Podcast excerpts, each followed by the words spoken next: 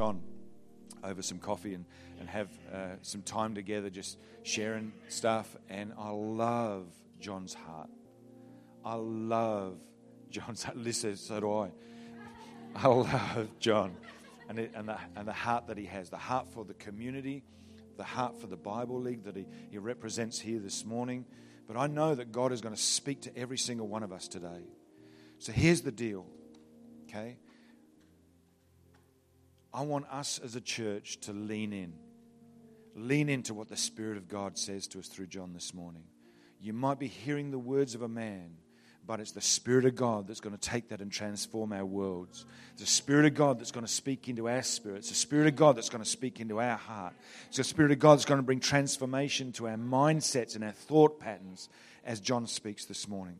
So I want us, Infuse Church, to stand to our feet and welcome John as he comes to preach the Word of God this morning. Let's welcome John.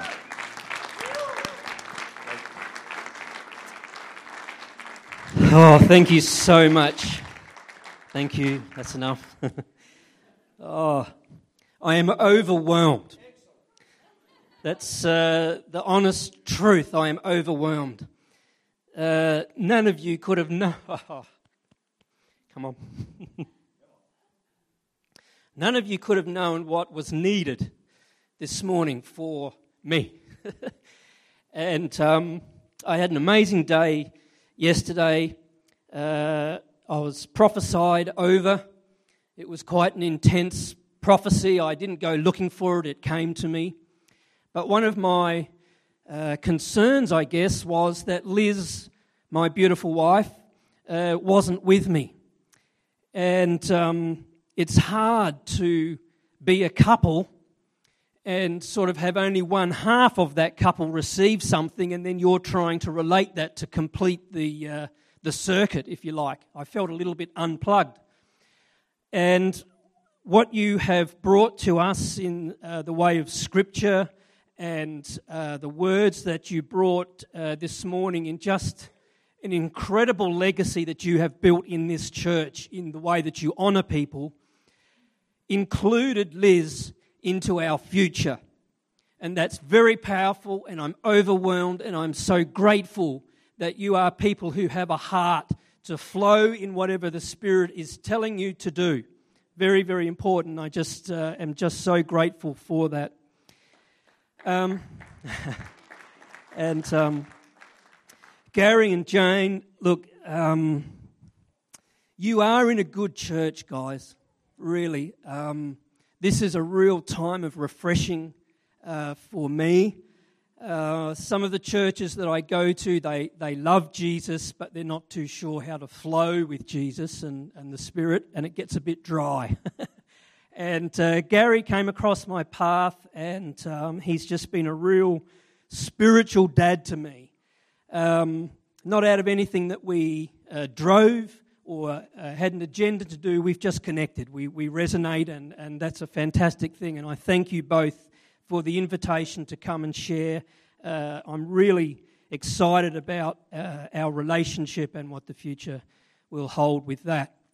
So, um, for those of you who've received uh, out the front here this morning, I just feel to say this uh, just keep receiving. Let the Holy Spirit just keep working uh, whatever He's given to you. Um, you have my permission to just tune out and just focus on what he's talking to you about right now. There's nothing wrong with that. Um, I have prepared a word. I believe it's right. Uh, but I just, you know, we've had an incredible morning. The Holy Spirit has come, He has blown, and uh, He's not left yet. And there's still things that we can receive from our wonderful, loving Heavenly Father. And um, so I'll just go through with what I've prepared. Uh, we might run a little bit over time, I don't know. If we get to Bible League, well, we might or we might not. It's not the important thing. um, my boss would probably not want to hear me say that, but today it's the Lord's day and He's having His way. um, can I just say, I just feel to uh, say this, so, so I'm going to. I believe that there are some here who are singing the words, but they're not quite resonating with you. Uh, words that we sing about coming into the presence of God, uh, to uh, somehow step into something that's uh, extraordinary, supernatural. And I just felt to say this experience has shallow roots. So when we're singing about going into the presence of God, we don't want to go there and have an experience. What I felt God saying was when we sing those songs and when we're wanting to step forward and maybe jump around and do some things, what we want to do is focus on the relationship that's being built. What we want to do is get into the presence of God and into His arms because of the relationship, not the experience. Because when we have a strong relationship, when we have a growing relationship with our Heavenly Father, that's where the roots get down and we have deep roots. So, experience, you'll only have shallow roots. Don't chase the experience because you'll just go from one to the next to the next. You never get planted. Seek the presence of God because of the relationship that's going to be built, because that's what He is all about relationship. He wants us to relate. So, uh, encourage you with that. The other thing was, I was just feeling that some people were feeling uh, somehow disconnected from God. So you're singing the words, but somehow you're not quite connecting. And this is what I wanted to encourage you with. Let me tell you a story very quickly. My being here today started some 20 years ago. That's how interested God is in us. He orchestrates and He creates people to come across your path, jobs, places, all those things. He is intensely and intimately interested in us. His thoughts are toward us every single day. Um, around 90, 98, uh, make it 97, make it the easy math, 20 years. Liz and I were in New Zealand and we had met some good people there, but it came time to come home. And so we asked those people, you know, is there a good church in Melbourne that we could go to when we get to Melbourne? And uh, so they introduced us to some people. We, we, connected with those people. We were with them for a period of time. Uh, and that church was in the city, and that was okay until we decided to build a long, long way out because that's all we could afford. And that just became a bit too difficult. So we, we moved from that church, and uh, that was God's timing because we came to a church where there was this crazy worship leader. he was uh, out there, passionate, loved God, great worship leader. His name was Steve McCracken. we know him. Good old Steve. And so, way back then, uh, God connected me with uh, this young man, fiery, passionate, and um, we were on the worship team together for a while, and it was fantastic. But then we decided to move to Adelaide, and we went through some good times, some winters, springs, all those seasons that we go through. And I never had any idea of what that connection with Steve McCracken would look like. We stayed connected, I think, sometime in the 2000s, he created a, a blog uh, that he does. And um, I sort of reconnected with him, but never understood any of this. I, I, wasn't working with Bible League, I just had different jobs and um, wasn't really focusing on future, anything like that. Anyway, uh, long story short, I saw on Steve's diary that he was going to be speaking at this church in Mount Barker called Infuse. Never heard of it. And I thought, I like Steve. Uh, let's go and hear what he's got to say. On that day, we met Gary and Jane, and there was nothing about any of this. This, this is the point I'm making, probably very poorly, but um, met Gary, and then um, we really hit hard times, I've got to say, and, and God led me through a, a journey. And Bible League came about, and they had never had anyone in Adelaide to uh, represent them, and it was a bit of a blank slate. And I had no idea where to start. We had a bit of a list of different churches. I had no idea where to start. And coincidentally, God just said, start in Mount Barker. I, I wasn't thinking of Gary or Infuse at the time. Anyway, Um, God brought me and Gary together over a period of 20 years, and here I am. So the point is, the point is this don't believe the lie that God is not interested in you. I just want to catch that because He is deeply interested. You are the apple of His eye. He is orchestrating and creating things in your future you can't imagine people, places, jobs, all of it. You are His handiwork. He knew you before He knitted you together. He has already placed inside of you all the potential you need to fulfill His plan and purpose for you. Praise God. God's omnipotence is sometimes misunderstood. We seem to connect it to his power. That's right, but it's a slightly wrong interpretation. What omnipotent means, or omnipotent, means that you have the potential to do anything. And that's our God. He is the God of the impossible. He is the omnipotent one, omnipotent. But when He made us, because we are made in His image, He took out of Himself that potential and placed it in you. Not all of it, of course, but He gave us what we need to fulfill the purpose and plan for our lives. And I just want you to grab a hold of that. Don't rush God. 20 years from Melbourne to here, don't rush God, but stay connected to God and come from being a child of God into a maturity as a son and daughter. Because sometimes that is the other thing that holds us back is we're not quite prepared to move into maturity. And that's what the trials and testings are all about, is just to bring us into a place of greater relationship, but that requires greater maturity, yeah? So I pray that someone's able to receive that. If you've been waiting for something to happen, look, don't rush God, just stay connected to Him. All right, so uh, that was a word I had for you before uh, we got here, and um, God is amazing. So, this morning, when I first prepared this message, I just uh, looked at the verses and, and, and, gleaned, I guess, what the Holy Spirit wanted to show me. Um, but since then, I've overlaid um, a couple of more things. One is uh, being salt and light, which comes out of Matthew 5, chapter 13. And the other is the Lord's Prayer, which we find in Matthew 6, verse 9.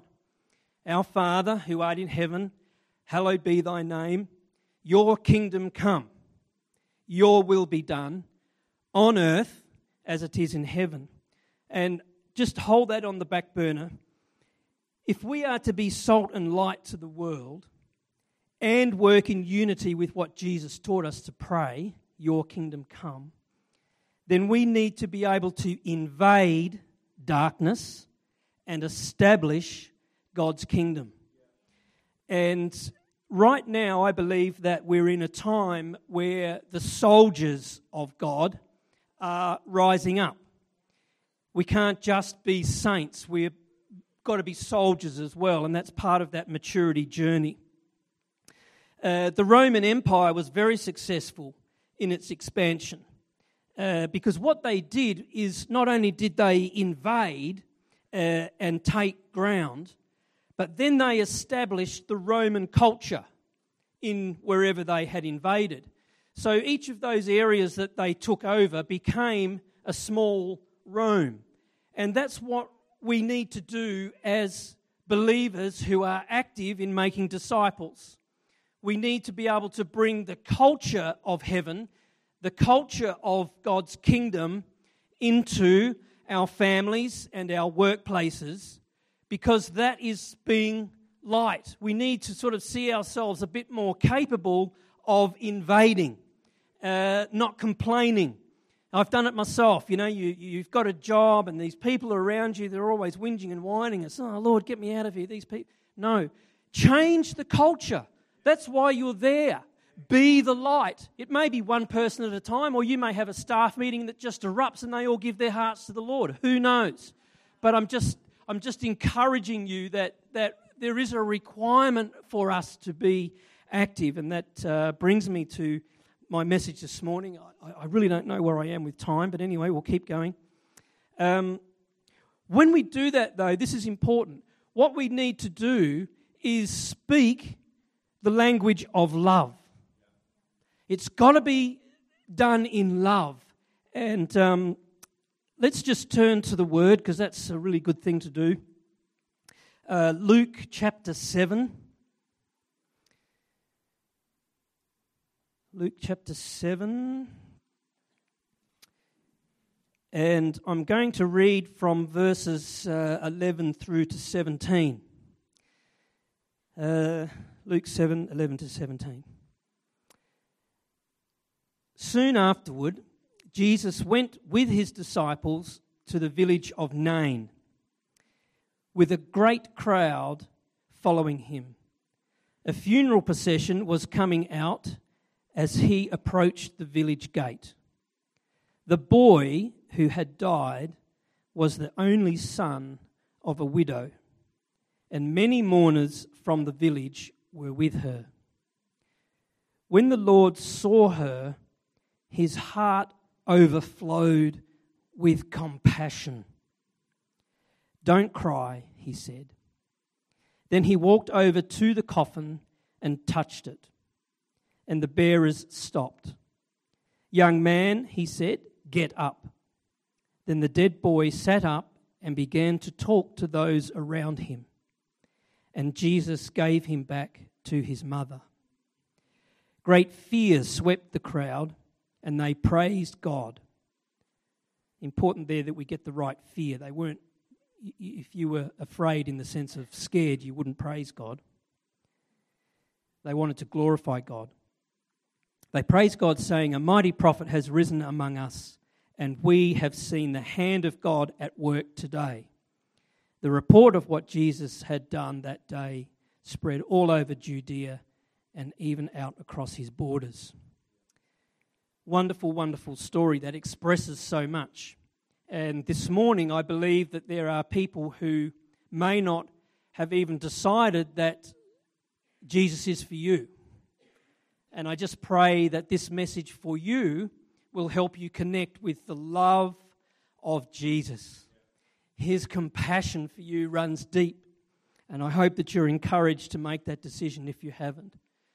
Others of us, as I said, might be in a winter season and not quite connecting with things. I want you to see how interested God is in you, the one. And then, of course, others of us are in a place where we're being prepared and we're ready for our next challenge. And I pray this message this morning will bring uh, that challenge to you to step out and be confident. The first thing I want to do is just quickly look at that word compassion, though. Because what it actually means in the original text is a gut wrenching. Actually, talks about the bowel because that's where they thought the emotions used to reside in back then. But it's a, a gut wrenching. I guess uh, it's a bit like if you're on a roller coaster who's been to Movie World or taken the kids on the teenage pilgrimage that you have to do? And, um, you know, you're up here and then the thing drops and, you know, you go down but your stomach's left up here. You, you know, you have that moment. Uh, or aeroplane turbulence, perhaps, you know, it drops a thousand feet and you think, my goodness me, my, my tray's up there and I'm down here. It's all over the place. But that's what it is an actual uh, physical reaction to the situation in front of you. Um, and when that word's mentioned uh, in the Bible. Uh, Jesus is a uh, shepherd, he's a healer, a restorer, a miracle worker, a comforter, and a father. There's lots of occasions where he is moved with compassion. And it's that language of love, that, that compassion, that I'm just praying develops in me so that I can see the one moving on through uh, this story, the, the, the amount of detail is incredible, which you can understand from Luke. He was a, a doctor, I believe, and so he was quite interested in the detail of things. Firstly, Jesus had just moved previously from healing someone remotely. In other words, he hadn't touched them. So let's make that point. The other thing is that there were a lot of people around. There was a large crowd with Jesus, and there was a large crowd with the funeral procession. The other is that she's a widow, and it's her boy, her only boy, who is the deceased. We have a desperate situation here. One of the worst, darkest moments for this woman. You can imagine. She's already lost her husband, she's a widow, and now she's lost her only son. So her cooking wasn't too good.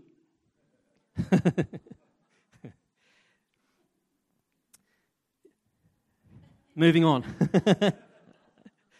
in reality, in those times, what she had really lost was income, hopes and dreams for her husband and her boy. All mums have hopes and dreams for their boys, dreams for herself, what the future was going to look like. But what we have is a moment enter Jesus. He's on the scene. Praise God. He wants to come in. He didn't just observe and offer sympathy or a prayer. They're okay. They actually have their place. There's absolutely no problem with that. But somewhere we need to be able to be moved by compassion to do more. And I believe that's the season that we're in. For those who have stepped into a maturity, that's the call on your life to do more, to see people differently, to love people with a compassion. You've got to do something. The first thing that we see is that Jesus spoke with compassion.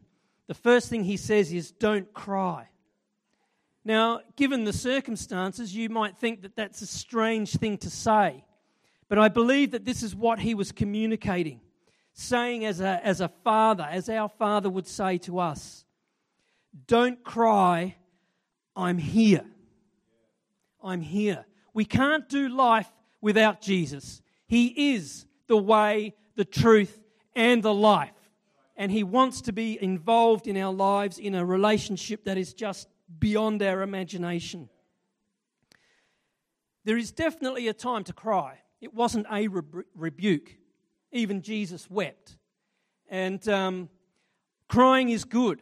I, I, had a cry session, um, and Jesus came. I, was a cleaner at a school, which is probably one of the most horrific things you could ever do. Uh, cleaning is a noble job. You know, if you're a cleaner or you're cleaning the house or whatever, that's a great thing to do. But students are relentless in undoing what you've just done. and I was at the end of myself. I said, Lord, this is just crazy. You know, I, I really believe that there's more for me that you want me to do, but okay, I'm here, I'll do it. But I, I turned a bucket upside down, I sat on it, stinky mops, and just cried. But it was a good cry because at the end of it, I felt Jesus come and say, Don't cry, I'm here. What we need to hear is, I am here, and the situation is about to change. Jesus stepped in, and that's the challenge. Jesus is no longer on earth as a man, it's up to us. He's called us, all of us, to step into the world of the hurting and the lost. The lost exist in church too, by the way. Lost hopes, dreams, purpose. These were some of the people that I was speaking to this morning. Minister to one another, lift up each other, encourage one another. It's very important to keep building up the people around you. We all go through stuff. The next thing we see is that Jesus touched the coffin. I find this very interesting. Why are we told that Jesus touched the coffin? Why did we need that much detail given to us in this story by God? Let's not forget that the Bible, one author, one revelation. Jesus touched the coffin. I would imagine it was culturally challenging to the status quo. It's still today somewhat unacceptable to touch coffins and graves and things. We just don't do that. And I believe that what he wanted to do was say, This is different. I'm different. I have a different authority. Culture doesn't bind me. The other thing I believe is that he wanted to communicate something to the, to the enemy. the very thing, the very symbol that you use to signify to people that things have finished, I'm touching. Because you don't have that power to say when things end. I say when things start and finish. He wants to touch and address the things that contain us. Some coffins are built around us, absolutely. Words are powerful. Be very careful what you receive. Others, to be honest, we sometimes climb into. I'm sorry, but I've got to be fair. Fear is a coffin. Disappointment is a coffin. You know, disappointment, you're the only person that can disappoint yourself. Reappoint yourself. Hopelessness and unforgiveness, all those things can be coffins, but let Jesus touch the coffin. Apply his word. Speak the name of Jesus over your life and over those around you. The next thing we see is that Jesus stopped the momentum. It says that when he touched the coffin, the funeral procession stopped. When Jesus wants to minister, we have to stop. It's no good being busy I mean, can you imagine the scene if they just kept on walking and you know, Jesus is trying to get in there? Psalm 46, verse 10 says, Be still and know that I am God. When you're in a winter season, don't be busy. Stop. Get into that quiet place. Seek the relationship not the experience. Connect back in with God. Be still and know that I am God. There's a shift that happens next. Jesus speaks with authority. First of all, he spoke with compassion. Then he speaks with authority. And I think the message to us is that we can't always remain in sympathy mode or compassion mode. You may deliver compassion to someone, and then the next person comes with the authority. But somewhere, again, as we begin to understand what it is to invade and establish, we come to the point where we take the authority that God's given us and we apply it. There is no other name above the name of Jesus. Every knee will bow at the name of Jesus. Every tongue will confess that Jesus is Lord. Jesus identifies himself. Young man, I tell you to get up. There's an authority in that name. Jesus' authority releases him from death. The coffin situation is over. This is the power of God's word. This is the power of Jesus' name. The shift is important for us to recognize for two reasons. One, we're not meant to always stay in compassion mode. The second is that we have been given authority to speak His name over the life within the coffin. Remember what I'm talking about here. The coffin represents the things that contain you. And all morning we've been talking about breaking chains and being set free. God wants to set free. Every single day, He wants to set free. That's what the cross was all about to set us free so that we can move in relationship with Him. Whether that's your life or someone else's, Jesus qualifies us. We have to use wisdom, I understand that. But John 14, verse 12 says this Anyone who believes in me will do the same works I have done, and even greater things will you do. Why? To glorify the Father and His Son. That's what it's all about. I love that thing that we started the service with this morning. What a great challenge. We have got the best news. We have got the answer. Who are we going to share it with? Who are we going to share it with? The next thing we see is that the boy speaks. Why is that significant? Can you imagine what he might have said? Hi, Mum. I'm back. it was good. But it's good to see you again, Mum. I don't know. I think the point of being told this is that it confirmed the victory to those around. Don't forget that there was a lot of people seeing this. Big crowd came with Jesus as he came into town. Big crowd coming out in the funeral procession. A lot of people around. When the boy speaks, it confirmed the victory. It's all about testifying. Don't be silent when you get breakthrough in your life. Testify about God's goodness. Confirm the victory. When victory comes, you will know about it, so testify. This is what I love that happens right at the very end. This is the Jesus I guess I want to be. and I'm sure you do too. This is absolutely beautiful because restoration needs to be complete. Our involvement doesn't just end with being compassionate or saying the prayer or seeing the miracle. The restoration is complete when Jesus hands the boy back to his mum. Beautiful. He could have just kept on going, the miracle was done, things would have just gone on, I'm sure. But there was a reason that he's, he's taken the boy, which to me probably signifies that he was quite young, and gives it back to mum. In, in that moment, what, what he's doing, he's saying that everything that you thought you had lost has been restored. Satan is the one who is looking to steal things and kill things and destroy things. God will never do that. He wants to restore to you what has been lost. Let me close with these thoughts. God is a father who is love. You can't get a better combination than that. he is a compassionate God. His kingdom culture is love, His language is love.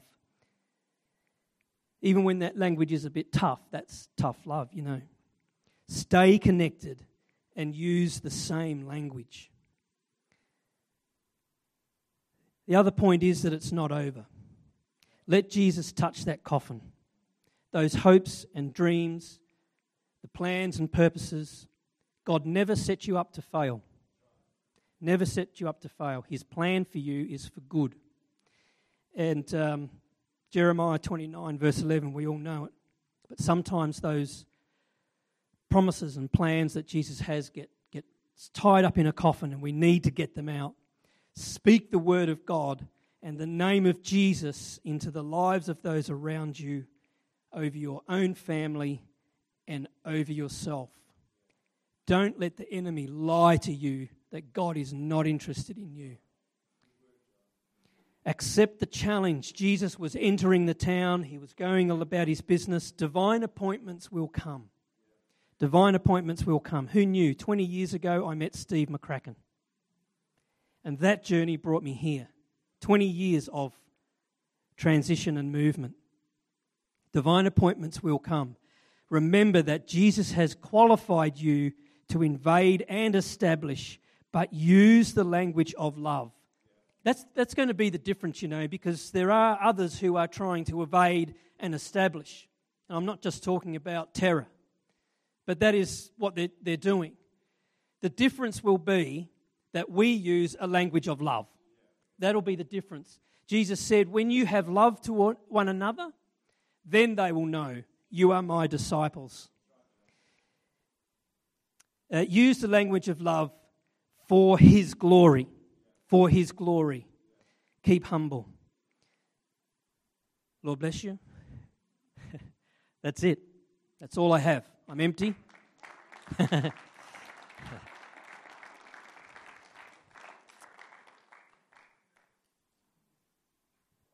um, well, I'll just move straight into the things of Bible League, but uh, let's. What, where are we going for time, Gary? What's, what do we need to do here?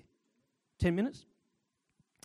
Um, yeah, just, just keep absorbing that. God's, God's been moving this morning, particularly about breaking things off and touching things that aren't right and uh, encouraging people into the presence. Um, and uh, yeah, we don't want to lose that, so I'm a little bit cautious of just moving into a presentation. But uh, I did come to do that, and I thank you for the invitation to do that. So, uh, oh, I've got the jigger here. Right, here we go. Turn it on, he said. Green light comes on. Okay. Uh, where will I stand? somewhere over here. No feedback. Good. So, uh, Bible League International. Um, I guess what we're trying to address is this. We have in the world a God who is building his church rapidly. Let me encourage you in that. In nations that are under the harshest conditions in terms of being a Christian and expressing your faith, are the ones where God is doing some amazing things. And uh, there's enormous numbers of uh, Muslims and Buddhists and Hindus and lost people who are finding Jesus Christ. But what we find, of course, and you will have all experienced this, is that we get to this point. I want to know you more. Talk to me. What you, what's going on? Well, this was his answer.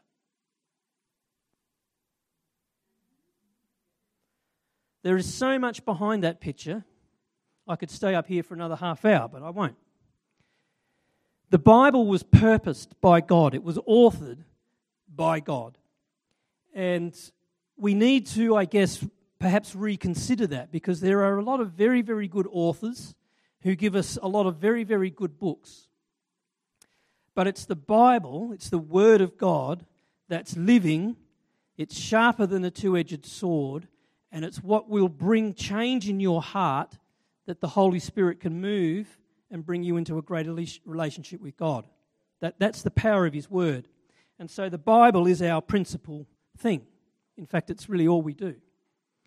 So, our purpose statement is to serve the under resourced church globally through the provision of Bibles, biblical resources, and training to transform lives worldwide and help people meet Jesus.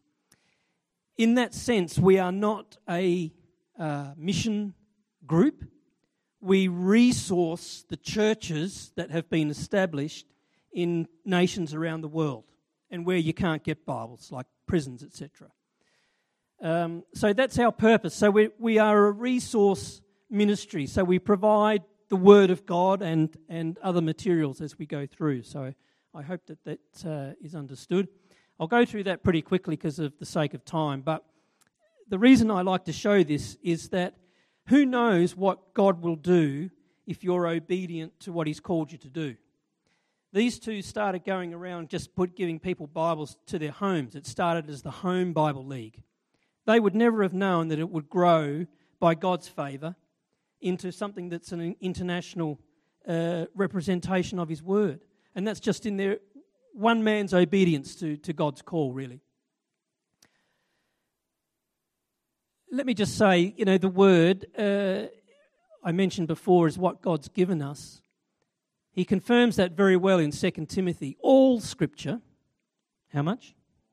All scripture is given by God, and all scripture is useful for teaching and showing people what is wrong in their lives. It is useful for correcting and teaching the right way to live. Using the scriptures, those who serve God will be prepared and will have everything they need. We spoke about that this morning, didn't we? God will give you what you need, not necessarily what you ask for, to do every good work. So he's talking about the whole Bible there. And it's not just a training tool. What it is, the Word became flesh, became Jesus, the man. The Word needs to become flesh again. That's the work that's going on, that's the process. one word, of course, but many languages. So we partner with Bible translators around the world. And um, it's not always the printed word either, by the way. That little MP3 thing that the lady in the leopard skins uh, got there, we call that the treasure. So that's an audio Bible. Um, we follow a scriptural method. I'll just get through these because I only had 10 minutes. Project Philip is really our thing, but we also have uh, Bible, Bible, Bible based literacy uh, and church planter training. Very, very important. Um, let me establish this. In Acts chapter 8, the evangelist Philip goes to the Ethiopian eunuch and he's struggling a bit with the book of Isaiah. And Philip asks, Do you understand what you're reading? And he says, How can I lest someone teach me? So there does need to be a level of training, particularly as people are moving into maturity, uh, that needs to accompany the word. And we recognize this as, a, um, as an organization. And so we've established uh, training, Bible study materials, um, but in particular, church planter training. Because um, I don't know why, but evangelism is easy for um, uh, village type communities. And uh, once they get a hold of this, they want to share. And of course, um, you, you know, 30 people is a church in these places because the next village of 30 people is, you know, 20, 25 kilometres away. And so church planting becomes very, very critical. Um, and it, it, really is quite remarkable how quickly it goes. So, what we're doing is uh, Philip was an evangelist, so we're training evangelists under Project Philip. As I said, we've got the Bible based literacy, uh, very, very important in terms of job opportunity and um, those sorts of things, addressing poverty. Uh, that's a class there. Church planter training. I mean, have a look at that picture. This just gets me. These pictures are from the field. There's a group of five young adults there sitting on the red dirt with their straw mat, with their Bibles, going, How are we going to go and plant a church? Amazing stuff. Areas of ministry, of course, Bibles for the persecuted. Some of you may have seen this before. Um, the persecuted nations um, are really the the focus for many, many uh, Christian organisations, of course. Um, that headline now is uh, even back in 2014, so it's probably even more than that now, but six million Muslims each year leave Islam to follow Jesus. He is building his church, praise God. This is Isulu, uh, just a face, I guess, to the persecuted church. Handsome young man, I don't know how old he is now, but um, young fella beaten for his faith in Jesus. And, you know, this is very real, and I'm sure that you all appreciate that it's very real. Um, when my brother found out about my new faith, he beat me. Now, I'm pretty sure that wasn't a pillow fight, you know. Um, but a beating doesn't change the truth. I love that. He's got it into his heart. You know, it doesn't matter what happens to me. If I die, my next breath, I'm going to be in heaven with my, with my Father. Awesome stuff. Uh, we do have prison, um, prison Bibles. Uh, Bringing Hope Behind Bars is our campaign. Uh, also, we work closely with um, Aboriginal reaching missions. Um, very, very difficult area to work in. There's 210 different Aboriginal languages. Some numbers there, we'll just race through those, but you know, God's good. God's glory there. It's nothing that we are doing. Prayer support, uh, devote yourselves to prayer, being watchful and thankful.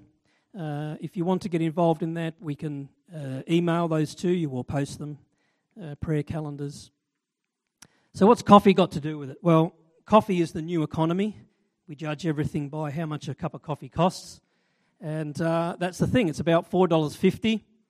If we were to give up one coffee per week, now I know this is blasphemy, Gary, to you, but uh, we'll move on quickly.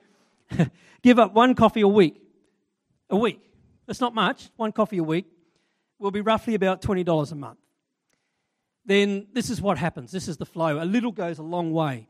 We can get two Bibles into, a, uh, into two families for $20.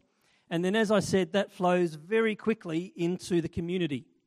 Because more often than not, those two families will be living with some other families in the same house. So when the Word of God comes, it brings change.